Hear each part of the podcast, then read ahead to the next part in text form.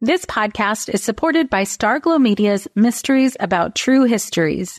From the creators of the hit top ranking kids educational podcast in the world, Who Smarted, the Emmy nominated Nat Geo Disney Plus's Brain Games and Netflix's Brainchild comes Mysteries About True Histories, affectionately known as MATH, or math, in which kids ages six and up can hear humorous and educational stories that follow two best friends, Max and Molly, while they go on adventures through time, solving puzzles, hidden equations, talking about history, and making learning cool.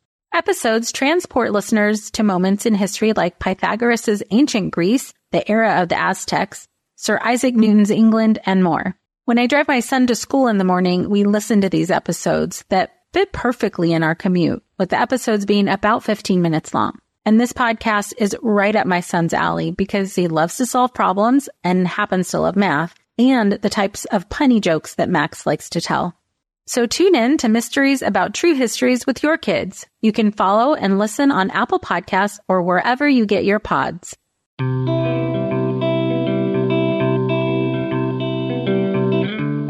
Welcome to Mom and Mind, where we dive into all aspects of perinatal mental health and wellness related to pregnancy, birth, loss, postpartum, and new parenthood. It's so much more than postpartum depression. We raise the volume on all of these topics in the hopes that someday everyone will have the support and info that they deserve before they need it. Please note this podcast is not a replacement for treatment by a professional or professional training.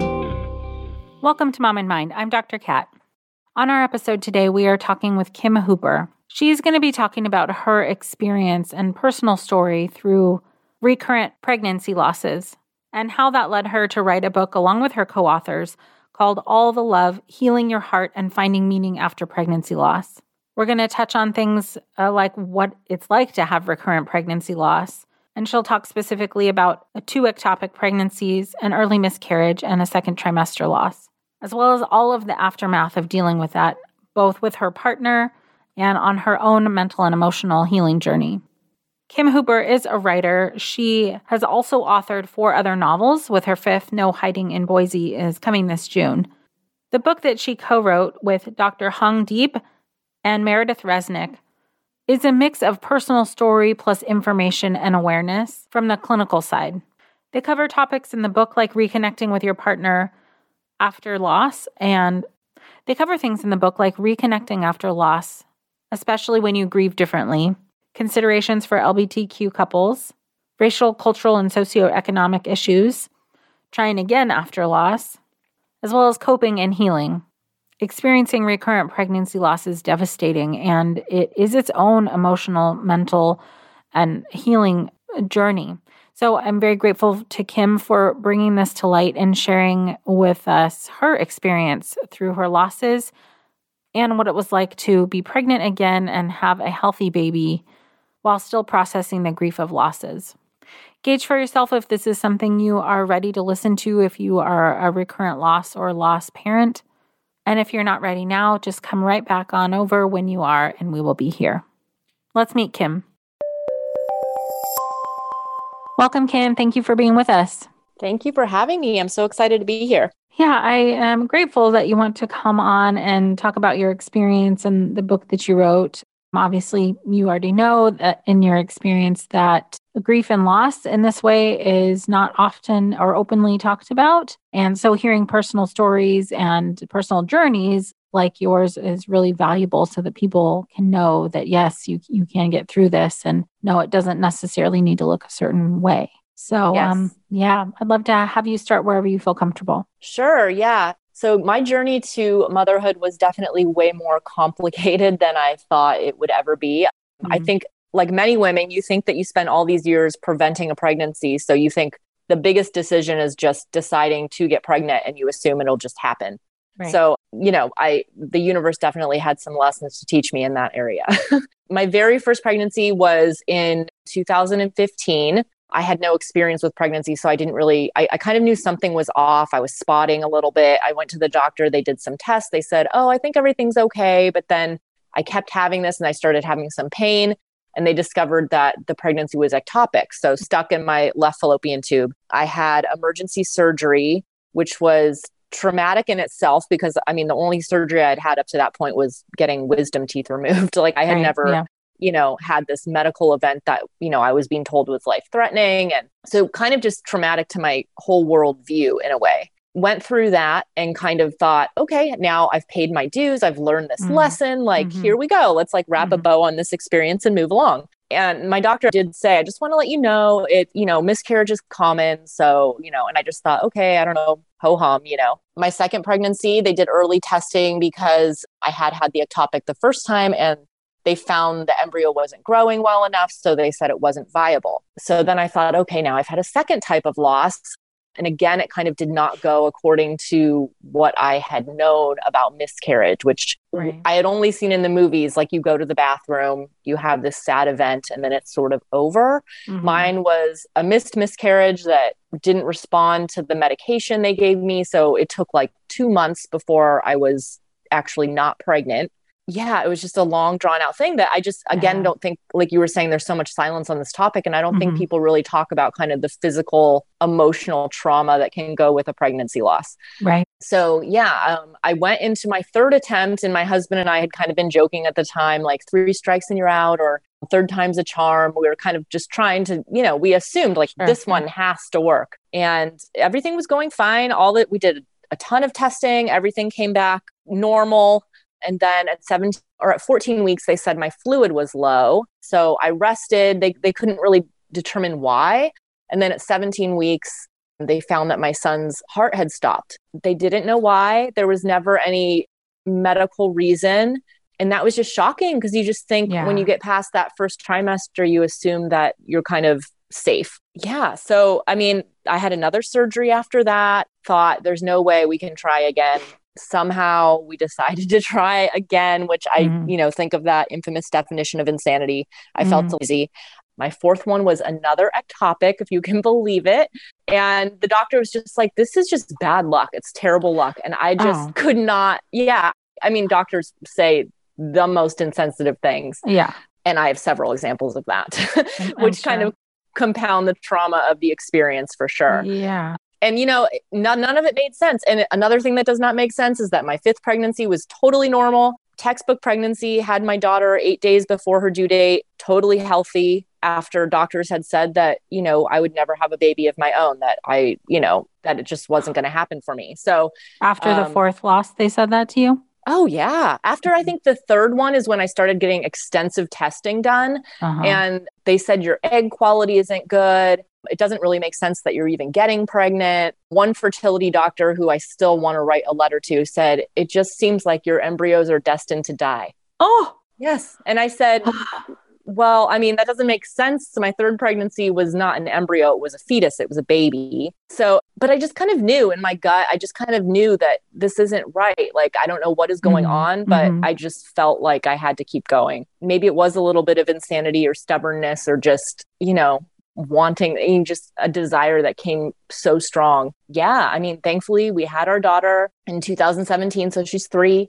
And I don't know. I tell women going through this, I'm like, you just never know. And science is great and doctors are great, but sometimes only you know your body really yeah. well. And you mm-hmm. kind of mm-hmm. know whether you're ready to try again, whether you want to try again at all, mm-hmm. whether, you know, it's like such a personal thing. And I think everybody wants these pat answers that unfortunately they're not always available. Uh, right. And to your point and to your experience, it's really our mind just wants to make sense of things and try yes. and like, is there a pattern here? Is there something that's going to give me an answer or a key that this time it's going to work? And the, the oh, yeah. hope and disappointment and the roller coaster of that is is a big deal to go through. Yes. Time and, and time four times in a row um, yes. especially and and with recurrent pregnancy loss it gets harder and harder each time well yeah because i think like you said the grief kind of compounds mm-hmm. and mm-hmm. you kind of get that never ending quest for answers like you said i mean i, I saw psychics i mm-hmm. went to every kind of specialist holistic yeah. stuff acupuncturists you know mm-hmm. like herbal medicine like i did so many things that were just in this attempt to just figure this out and make sense of it so yeah. it can be very desperate feeling with the four losses you experienced and then a fifth pregnancy, what was that like for you? What was the mental emotional experience going through the losses and pregnancy again and loss. And, yeah. Yeah. Yeah. I write a lot about this in the book because I feel like there's so much emotion that goes with this type of thing. And mm-hmm. I think when I was going through it, I'm like, am I supposed to be this sad? Am I supposed to be this angry? I mean, it was, mm-hmm. and I think just validating people and saying, like, yes, this is a very emotional thing, even though people around you are going to be like, isn't she over this by now? Because, first right. of all, our society is just not great with grief. No. Second of all, we're just not good with pregnancy loss. It's very hard for people, especially they don't even know that you're pregnant sometimes. Mm-hmm. And it's hard for them to relate to the intensity of the emotion for a child that you didn't meet. So, mm-hmm. Unless they've gone through something similar themselves, they're probably not going to get it. So right. for me, that was very invalidating. And I had a hard time kind of wrapping my mind around my own emotions. So mm-hmm. when I was going through this and with some distance enough to write the book, I kind of thought, like, yes, all this is valid. I mean, mm-hmm. extreme sadness but to the point of of not just sadness like oh i'm grieving my baby but kind of grieving a whole world view i had always thought like yeah. life was very fair and there was kind of like a system to things and i'm very mm-hmm. type a like oh i do this and the right thing happens like mm-hmm. i did all the right things and i followed the rules and mm-hmm. still all these terrible things happened that were out of my control so kind of mm-hmm. feeling that that despair or demoralization that kind of goes with that. Anger, mm-hmm. I was extremely angry at other pregnant women. Like. I just mm-hmm. could not stand them. I still have a hard time going to baby showers. I mean. I still would prefer not to go. So, anxiety, that was a huge thing with when I was in my fifth pregnancy, which first of all, I was in denial of being pregnant a fifth time for, yeah. you know, yeah. the first th- of the pregnancy because I was just, I, I can't even I cannot attach to this baby. And just, I didn't tell anybody. It, it got to a point where people were like, it looks like you have a baby bump at work. and, um, okay, first because, of all, I know, I know. Don't I know. say anything, people. I know. It happened to be this um, coworker of mine oh, okay. that tends to be on the honest side, mm-hmm. and I mean, at that point, I was like 23 weeks pregnant, so it was it was fairly like obvious, but. Uh. I still could not bring myself to tell anyone until it yeah. was like in their face. I didn't have a baby shower because I was like, mm-hmm. it's going to jinx it. I cannot mm-hmm. accumulate these things. I cannot, mm-hmm. like, and people thought that was odd, but I just couldn't do it. I just couldn't handle it. So, right. yeah. People who have been through it will not find that odd at all. It, it's such part of the the process in so many ways. It's it's really difficult to hold hope and be afraid at the same time. Yes. Uh, and so it kind of leaves you just like paralyzed in a way that yes, not going to say anything and still secretly hope that all goes well. Yes. Yeah. It was a very kind of limbo feeling and just wanting to attach, not wanting to attach. Like, mm-hmm. I don't know. It just, it, it felt mm-hmm. very fraught. It was very yeah. um, hard to kind of embrace the experience. And then when, even when I had her, I mean, I definitely had, I didn't have postpartum depression as much as postpartum anxiety, like mm-hmm, sure. just thinking, you know, some, I, I had somebody had mentioned something to me about a baby drowning in a dog water bowl. So the minute she came home, I was like obsessed with the dog water bowls, even mm. though, I mean, she couldn't even like lift her head, let alone crawl to a, a mm. water bowl. But I was like obsessed with these things. Yeah. yeah. And I, yeah, I even think now as a mom, it kind of lingers because I just feel that life is so fragile. Yeah. Yeah, absolutely. I mean, how, how could you not be affected by all of that? You're human. Oh, and, yeah. Um, it puts you in a state of, of hypervigilance and fear. Yes. Um, yes. Yeah. I will say there have been positives too, just to mention those. Um, yeah.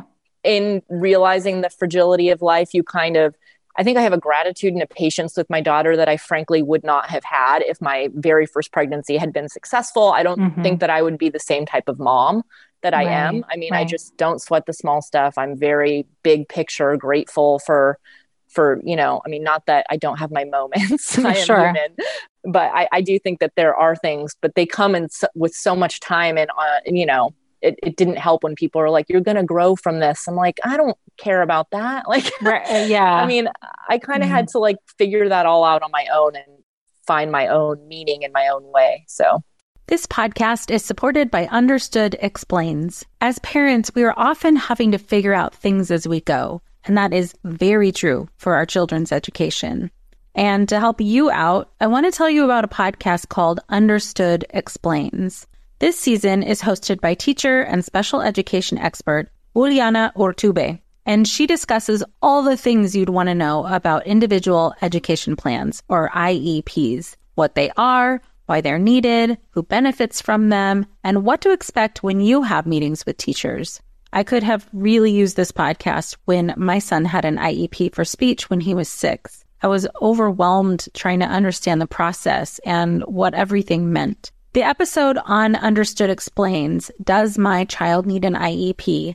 was the kind of info that would have really helped me get the most out of the educational support of the IEP for my son. And if you need that kind of support, I really recommend this podcast. To listen to Understood Explains, search for Understood Explains in your podcast app. That's Understood Explains. Lynn, this time of year, parenting can be such a flusterclux. You've come to the right place. I'm Lynn Lyons, and I've been treating anxious families for over 30 years. I'm Lynn's sister in law and co host Robin Hudson. Join us for Flusterclux, a podcast for parents who worry. Wait, that's everybody. Yeah, these last few years have felt like one long anxiety attack for so many. Why do you think parents are always surprised that a podcast about anxiety relates to them, even if no one in their house has an anxiety disorder? Well, worry is human. Everyone does it, and anxiety shows up when we face uncertainty. All the parenting tips you've taught me have been essential. I love to break it down into skills we need to manage worry in our families. We've covered so many topics depression, burnout, meltdowns, perfectionism. Don't forget scary mothers in law. Right, but of course, that's not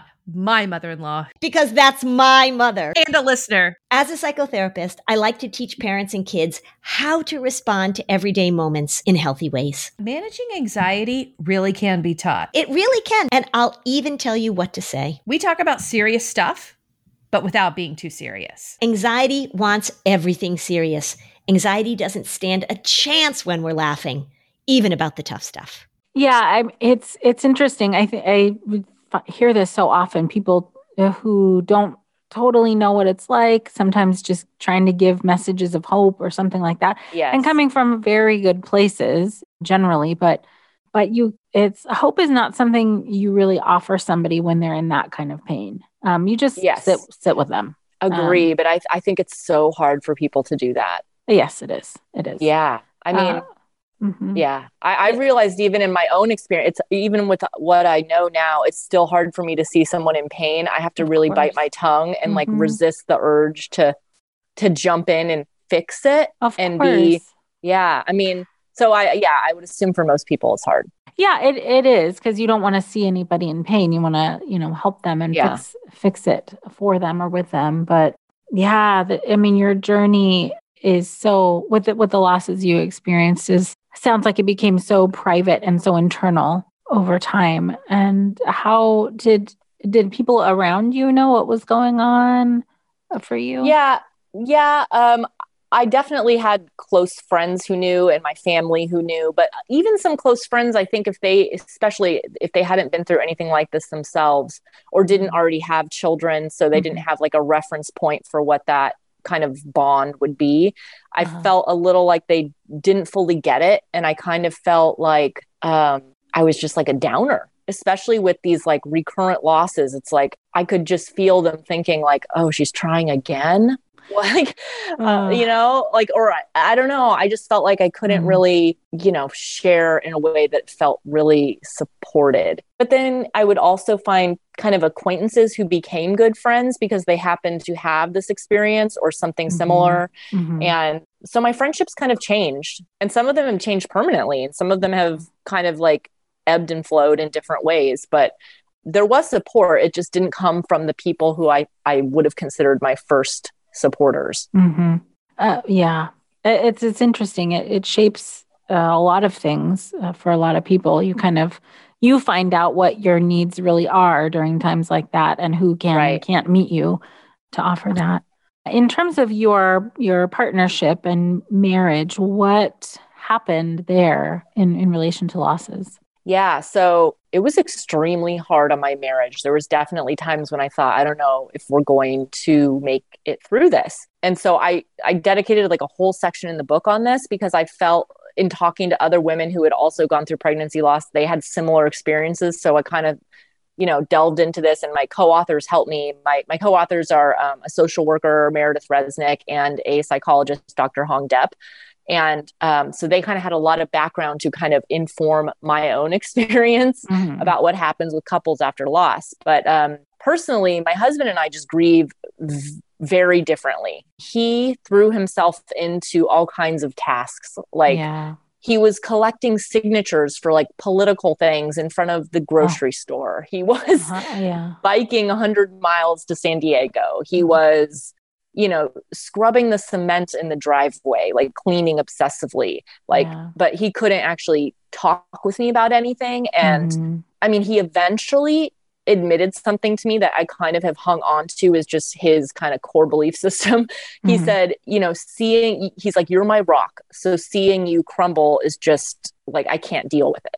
Mm-hmm. And I kind of felt like, yeah, I get that. Like, I get like how unnerving it would be to see this person falling apart in front of you that you rely yeah. on. And for the book, I actually interviewed him and we kind of put his interview responses in the book. Oh, and cool. he, you know, yeah. So with some distance, he admits like, you know, he he just was afraid of losing me. He was afraid that this would change me forever, that I had become, you know, so entrenched in this grief that I wouldn't come out, that he wouldn't be good enough to kind of like raise my spirits on his own. Like, you know, so yeah. with distance, I can see it and I totally appreciate it. And we came to a place of compassion in time.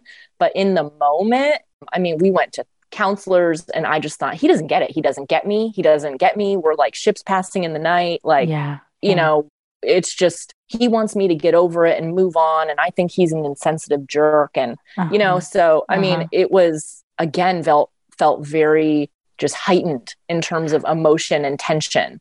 And I don't know, I'm sure you see that a lot. yeah. Yeah, yeah, yeah, for for for sure. It's it's really difficult, especially because in part some of the dynamic that you described, like one uh, usually the the supporting partner, the person who wasn't pregnant, is the one who's like, "Uh, I gotta like yeah. keep stuff together and just be strong and move forward," and and then you know sometimes after the person the person who experienced the the loss uh, physically um, and emotionally is take you know is taking their time yep. to grieve. And as at some point when they start to come out of the fog a little bit then sometimes a partner starts to do their falling apart. Yeah. And so it is it can feel like that ship's passing in a night. Like why aren't we both grieving this in the same way? Yeah. why doesn't it seem like you're yeah. on my side I, yeah. Right. And i think collectively we put so much pressure on a marriage that we think like this person should be on my wavelength at all times Right. So, and we forget that we're individuals and mm-hmm. that we come with mm-hmm. our own kind of like emotional baggage or attachment styles or yeah. whatever you want to call it. Like mm-hmm. we come with mm-hmm. our own things that affect how we grieve. And grief really puts you in such a primal state that you're just, you're not going to be covering it up with the niceties that you normally might have the energy for. So, that is a really good point. Yeah, yeah. it's really hard to hold space for somebody else when you can, you know, hardly get through the day yeah. uh, yourself. So in writing the book and when, when we looked at different research that had been done there there was actually a study done it was done i don't know 10 years ago or so now but they said that those who experienced miscarriage were 22% more likely to break up than couples who hadn't and the percent was even higher for couples after stillbirth mm-hmm. and that the increased risk could last up to a decade. So of i mean you, you, Like up to a decade separate. later. Uh-huh. Yeah. yeah. so, I mean, it could be 10, you know, for 10 years after the carriage, it's almost like your relationship could still be recovering mm-hmm. or that mm-hmm. there had been damage done to the relationship if you're not able to kind of reconnect and, you know, deal with the resentments that come up, that that could kind of trickle and have an effect for years. Mm-hmm, mm-hmm. So that kind of, I mean, I know that sounds depressing, but to me, it felt like, yes, that makes sense because that's kind of what I felt. Like I, I felt so resentful and mm-hmm. alone. Mm-hmm. And I also knew, okay, this is something that we have to deal with as a couple. Like we have to get, you know, help with this. We have to seek out therapy because it's just, you know, we'd already lost these pregnancies. I didn't want to lose like our whole life together. Right. Um, right. So, yeah. Yeah, and it's very difficult to to ha- even know where to start or to have conversations about it to connect emotionally when it feels like there have been such huge missteps in connecting. I don't know about your relationship specifically, but sometimes I also hear that it's almost like each person could be feeling the same thing, but expressing it in different ways and needing the same thing, but not being able to give it. Um, Yeah. You know, meaning like I just need validation and, or, and, and both people need validation, but it's hard when you need it so badly to also give it. Right. Um, yes. I mean, like you said, when you're so raw in the grief, like to me, I was only thinking, I'm the one who physically went through this. Yeah. I have it worse off. I'm not thinking about him. right. Right. I mean, I laugh now because it just seems, in retrospect, it seems like, wow, I was like really, you know, in my own little world, but understandably. right. But um, Yes. it's super hard for a relationship if both people are kind of in that space, you know, in their own ways. Like you'd have to be two very evolved people to not have right. anything come up. Yeah, to test right. your relationship during that time. So, Yeah, it's extremely, extremely stressful. um, yeah. and challenging. I, I want to go back to the point you made of uh, that you interviewed him for the Yeah. book. So I, I assume you guys were able to talk about stuff at some point. Yes. uh, to Yeah. for him to be able to do that. Wow, what a healing! I imagine, anyways, like a healing opportunity just in that. Yeah, it was. And he he actually asked me, he was like, Well, what do you think I could have done differently? Like, what could I have done? I know.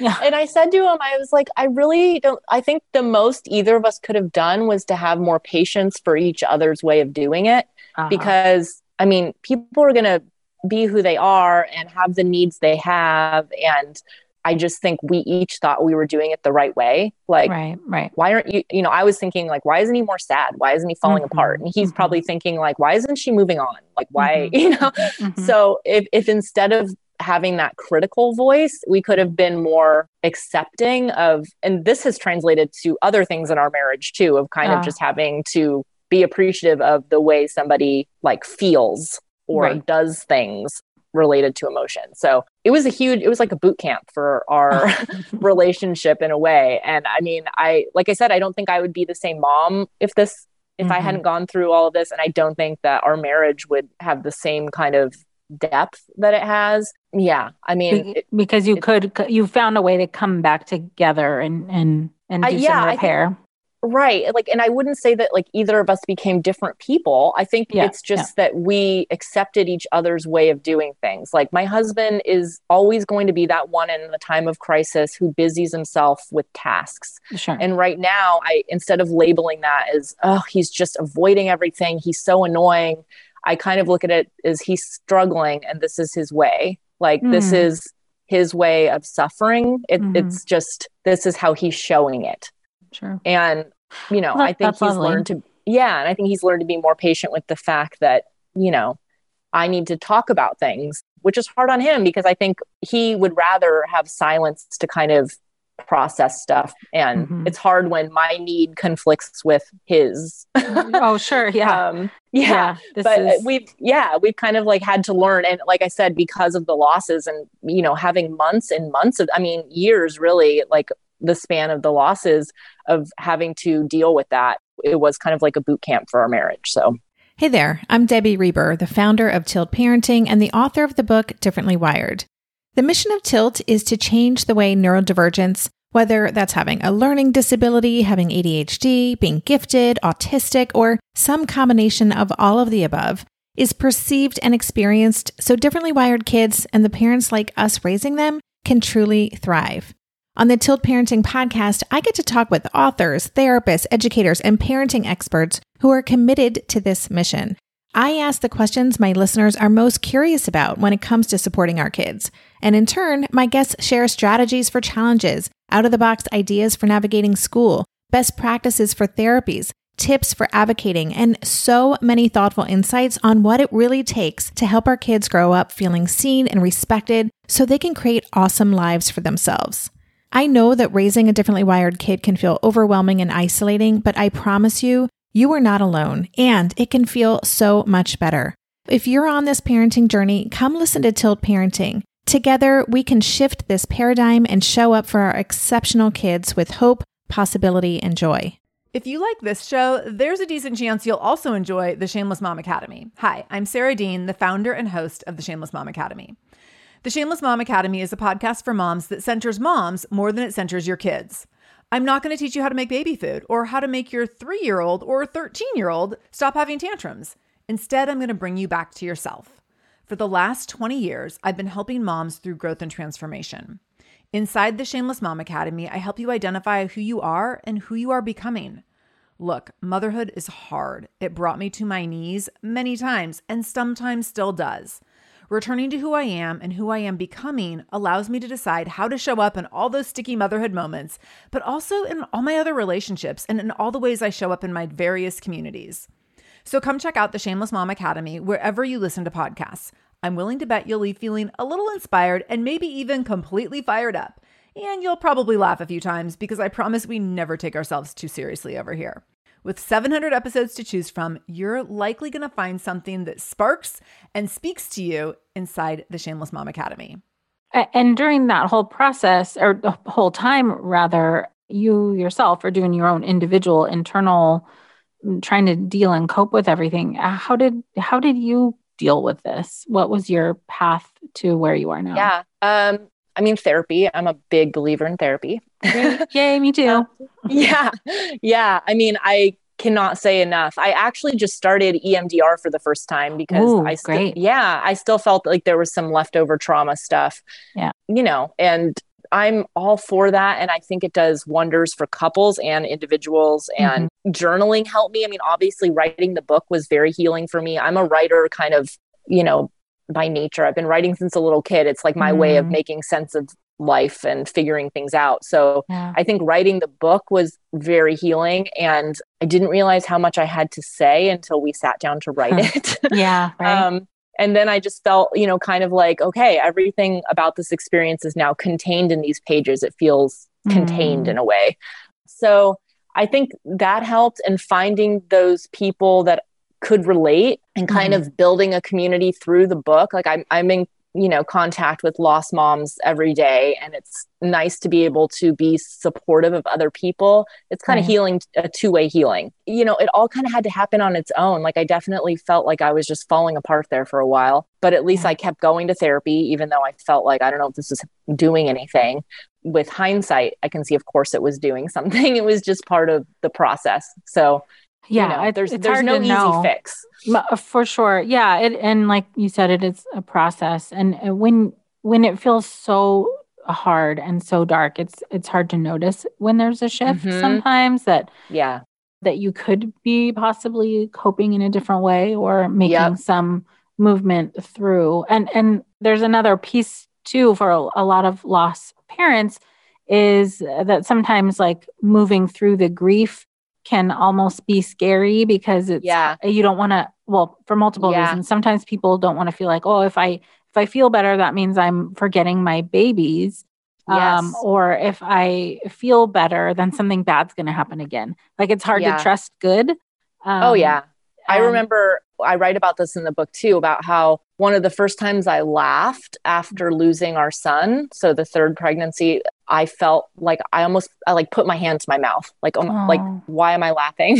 yeah Um, yeah. and you know you just catch yourself in moments where you're like wait for a second i was Mhm. the person i was before this happened to me and Yeah. what does that mean like you said there's kind of like a Mhm. guilt and there's kind of like a wait i like the hypervigilance i have to stay on Mhm. guard here because Mhm. like why am i letting myself have of this moment of happiness? So yeah it can be very I, yeah i think that's normal though like i said in, in doing and talking to people about that topic for the book i think that's definitely something that that comes up. Yeah it's it's such a hard healing process because because of those types of things you were experiencing. It like he, of course you don't want to feel horrible forever but what does it mean to feel any different? It's it's a really and you can't know you can't know ahead of time what it's going to look like No. Yeah. Yeah. And but then there were other times like I remember the first time like a song came on in the car and I started singing, which is like, you know, my normal Kim thing to do. and I kind of caught myself and was like, good, you know? Like so I mean it just Mhm. depends on the Mhm. day and everything is so Yeah. up and down. And like I said, for kind of like a type A person like me, that was very hard to accept is that, you know, where are these like five stages I can check off? Like where's Ah, this yeah. checklist? Like I just want to be done with this. And it was so meandering and it still is and there's still things that Mhm. come up and um, i think that's been good for me, but hard for me to Mhm. kind of roll with it. So, Oh, right. That it's not. I think, like you said, for your first loss, that it, you can't just like wrap it up and be done. right. Especially Uh, as a as a writer, I mean, I want the story to have this nice bow and let's tie it Mhm. up and, you know, like a beginning, middle, and end. And things just aren't that linear in life, I've realized. And Mhm. you know, thing especially with grief, it kind of s- surprises you and shows up at weird times, and that's kind of just part of being alive, I guess. right right. And and you you i think in the title of your book part of the title anyways is you know finding meaning after pregnancy loss. And that i know is a very hard thing when you're in it like why is this happening? What does Yeah. this mean? Oh, why yeah. is this happening to me? And i'm uh, assuming too like on your path that you've you've been finding whatever those pieces are. Yeah, and we're we're careful in the book to say because like like I mentioned earlier, you do get a lot of that toxic positivity where Mhm. people are like everything happens for a reason, it's God's plan, like oh and you know people who are kind of like launching meaning at you like right. there's a meaning to this. Like you'll Yeah. find it. It's they kind Oh. of like bombard you with these things and in the moment it's like you're not ready for that. Like no no. Nobody can tell you the meaning it's going to have. You have it's your own thing and you can find it and kind of it might take years. It might be a very subtle thing that's very personal to you. Yeah. Um but nothing the people say that try to like quote unquote help you along is Mhm. going to be you know helpful. So yeah. I think that's kind of the point we make is like whatever meaning you find, it's on your own time, in your own way. You know, it's personal to you and your baby that you lost. And, you know, there's something very healing in that, but it's not anything that people can rush and there's no prescribed way to get there.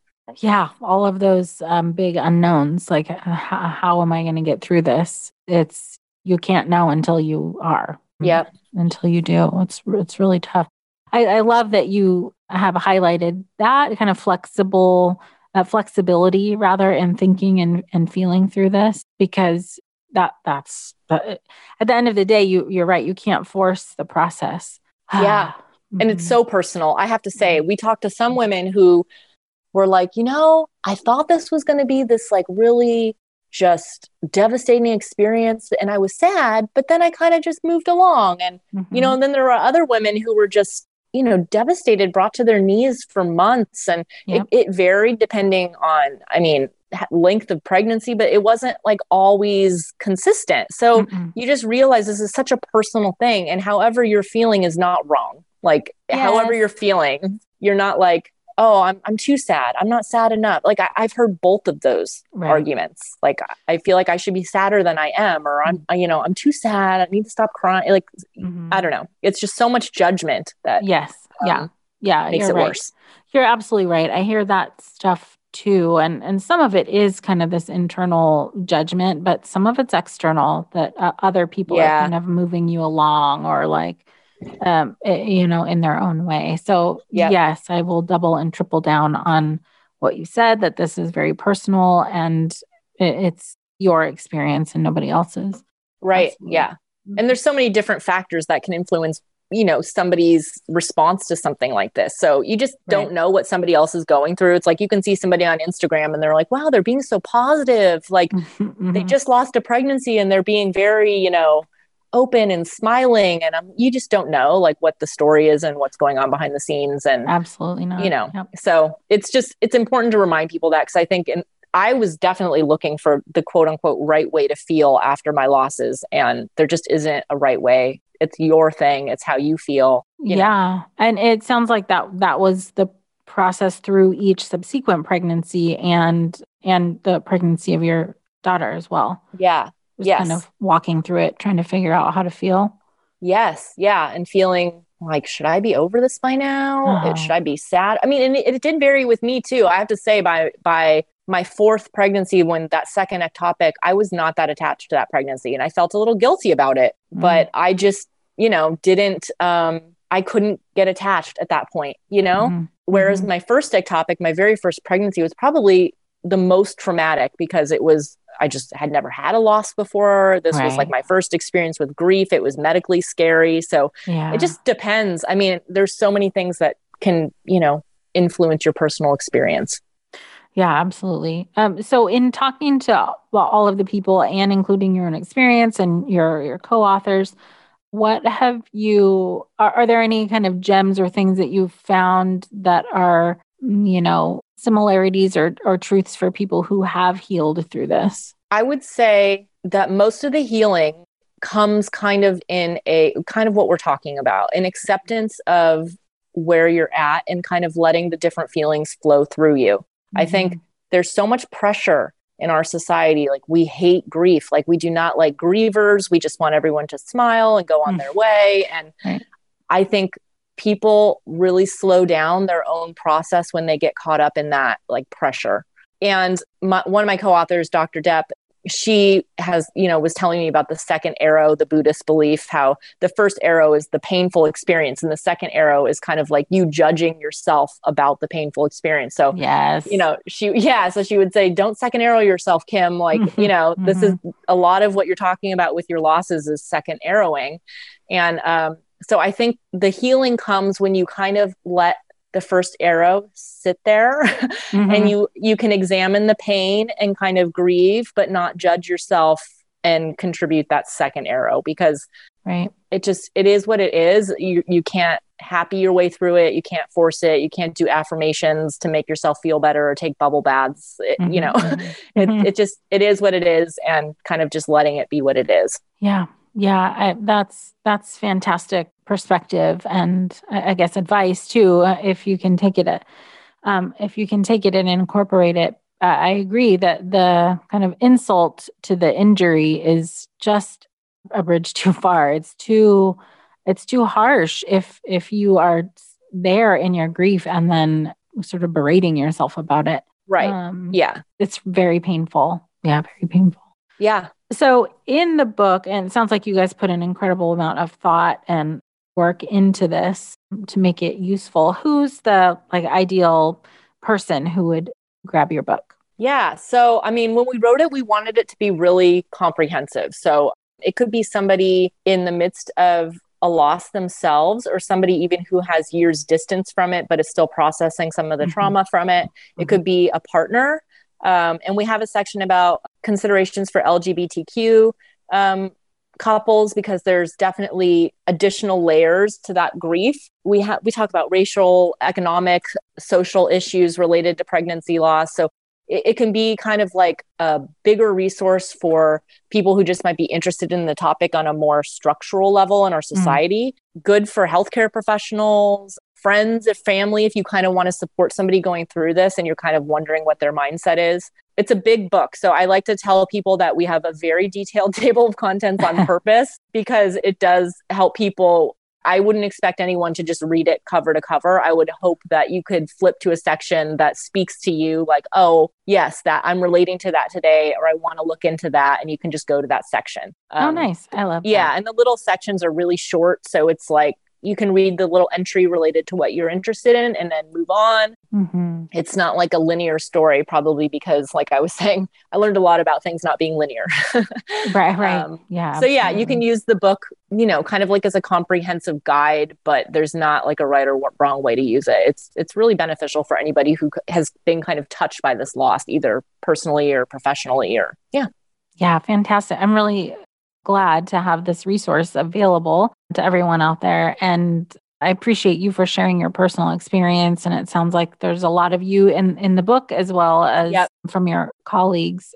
Yeah. Um, we're, that- yeah. We kind of call it part memoir, part therapy session because it's kind of like my personal story so you kind of get the nitty gritty of the the process that I went through with my with my grief and through my losses and then Huong and Meredith can kind of weigh in and explain kind of what this reaction means or what is mm-hmm. going on in this instance or provide helpful tips where if you're going through a similar thing here's some things that might help so it, it's kind of like a balance of personal stories so you don't feel so alone with mm-hmm. what you're going through through with like therapeutic insight so you have like a little therapy friend on your shoulder sort of oh beautiful that's such a yeah. yeah that's a great combo yeah awesome. yeah so that is coming out very soon in March 2021 and everyone will be able to go and, and check that out for themselves. That's really exciting. Yeah. Uh, thank you so much for coming on and sharing all of this with us. Thank you so much. I hope it was helpful. And if anyone ever wants to reach out to me about their own story, I'm all ears.